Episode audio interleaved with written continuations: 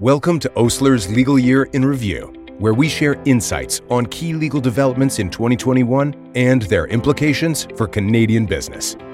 In this article, the second year of COVID-19, a rapidly changing health landscape, we review the difficult tasks and decisions workplaces faced in 2021 as industry standards, government restrictions and guidance, and scientific knowledge pertaining to COVID-19 evolved throughout the year. Over the course of 2021, workplaces across all industries and sectors faced ongoing challenges when implementing and adapting their policies and procedures in response to the COVID-19 pandemic. In particular, boards of directors, boards, were required to discharge their fiduciary duties and duties of care in an environment with dramatically fluctuating standards of care as industry standards, government restrictions, and scientific knowledge changed at a rapid pace. Boards and management teams have been subject to intense scrutiny as they make decisions relating to the timing of return to the workplace and the conditions under which employees will be expected to operate. These decisions have potentially significant impacts on the health and safety of workers and, in some cases, the ability of employers to continue operations or continue employing some of their workforce. In making decisions regarding their organization's response to COVID-19, boards are required to satisfy certain common law, contractual, and statutory obligations, including under occupational health and safety legislation in relation to hospitals and other high-risk settings, as we outlined in our post titled, Ontario COVID-19 Vaccination Policy Update for High-Risk Settings, Key Considerations for Hospitals and Healthcare Organizations on osler.com. When considering what is reasonable in the circumstances, boards should take into account many factors, including the relative risks of implementing mandatory vaccination policies and other response measures, the impact of their decision on key stakeholders, the then-current COVID-19 circumstances, and the measures and policies adopted by other employers and organizations in similar industries. The third and fourth waves of COVID-19 experienced in 2021 brought with them a variety of new legal issues, some of which we describe below. The mayhem of the COVID-19 vaccine rollout in Canada. In addition to authorizing new drugs and medical devices for COVID-19, the federal government has been responsible for procuring vaccines for Canadians, which it then distributes to the provincial and territorial governments, who have primary responsibility for healthcare matters, to make available to their residents. Much like the responses of the provincial and territorial governments in early matters relating to COVID-19, the strategies implemented by the public health authorities across Canada in connection with vaccine distribution were varied and lacked cohesion. Canada's access to vaccines lagged behind other countries due to a lack of local manufacturing. Early in 2021, many international employers with Canadian operations attempted to proactively implement vaccine policies in their Canadian workplaces at a time when U.S. residents were able to easily access vaccines, and their Canadian counterparts were months away from being considered eligible. This created an interesting predicament for employers with cross-border operations. Encouraging, incentivizing, or requiring vaccination was impractical at a time when Canadian employees were unable to access the vaccine, and Canadian public health authorities had not yet issued guidance regarding whether any of the public health measures, such as masking and social distancing, could be relaxed for those who had been vaccinated.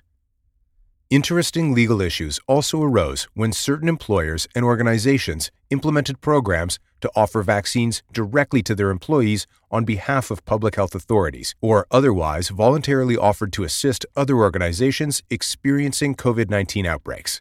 As the private sector participants assumed the cost and responsibility for matters falling squarely within the purview of the public health authorities in an effort to help, issues related to the allocation of the corresponding liability arising from providing such assistance presented unique challenges.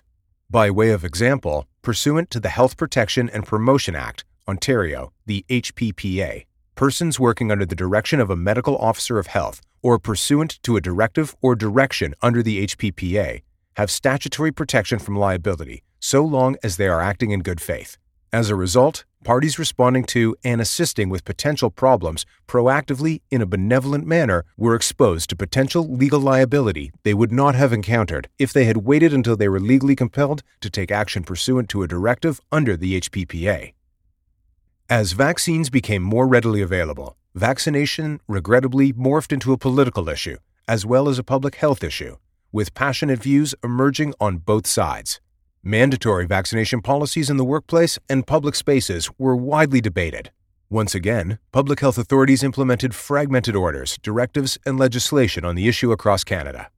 For example, in August 2021, British Columbia's public health officer announced a public health order requiring mandatory vaccination for certain healthcare workers, and the federal government announced mandatory vaccination for certain federal employees.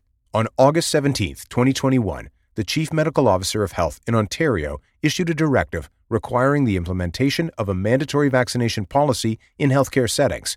Under these policies, workers are required to be vaccinated or undergo regular testing if a specified medical exemption was not available. Further detail is included in our Osler Update, Ontario COVID-19 Vaccination Policy Update for High-Risk Settings, Key Considerations for Hospitals and Healthcare Organizations.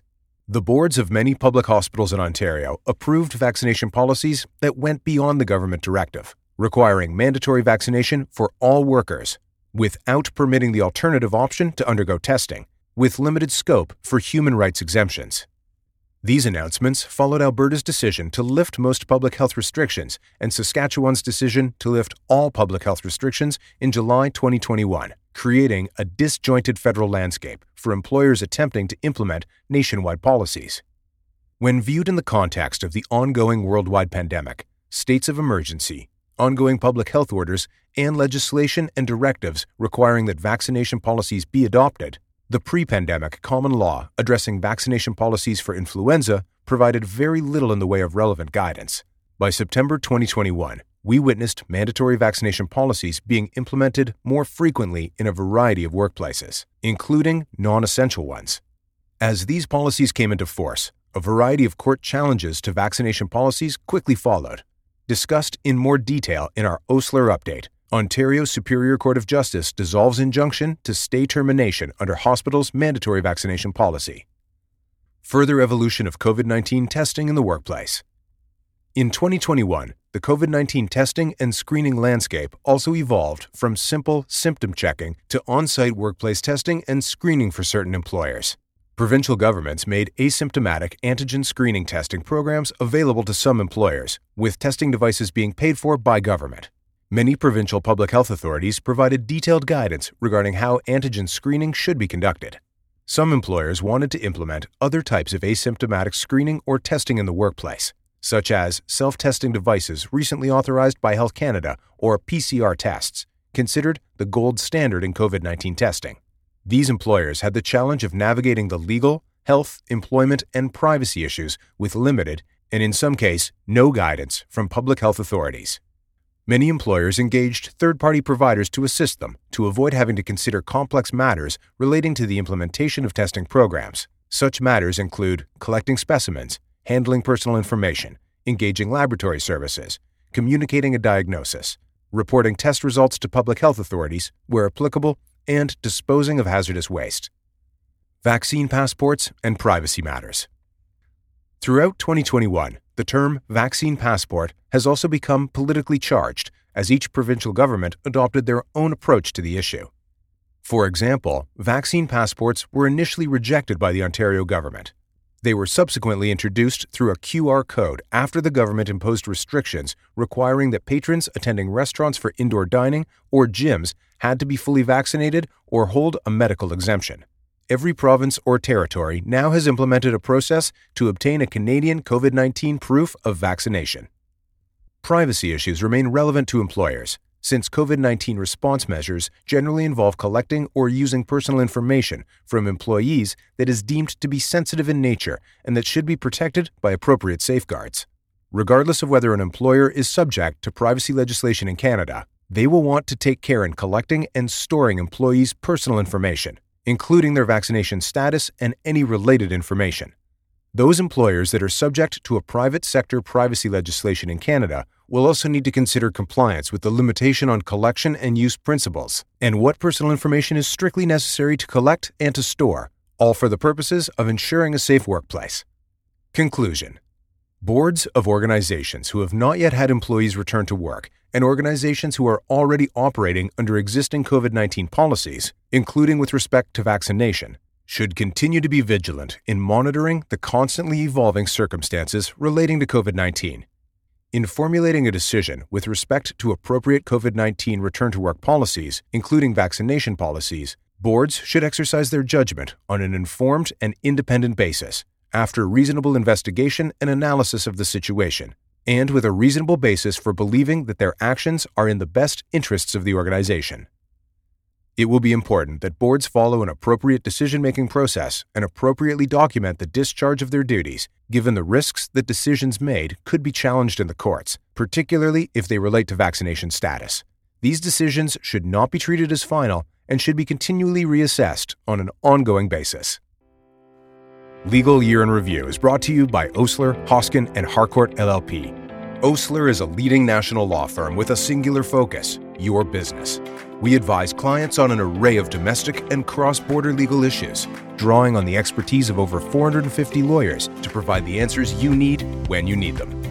Our Legal Year in Review provides general information only and does not constitute legal or other professional advice.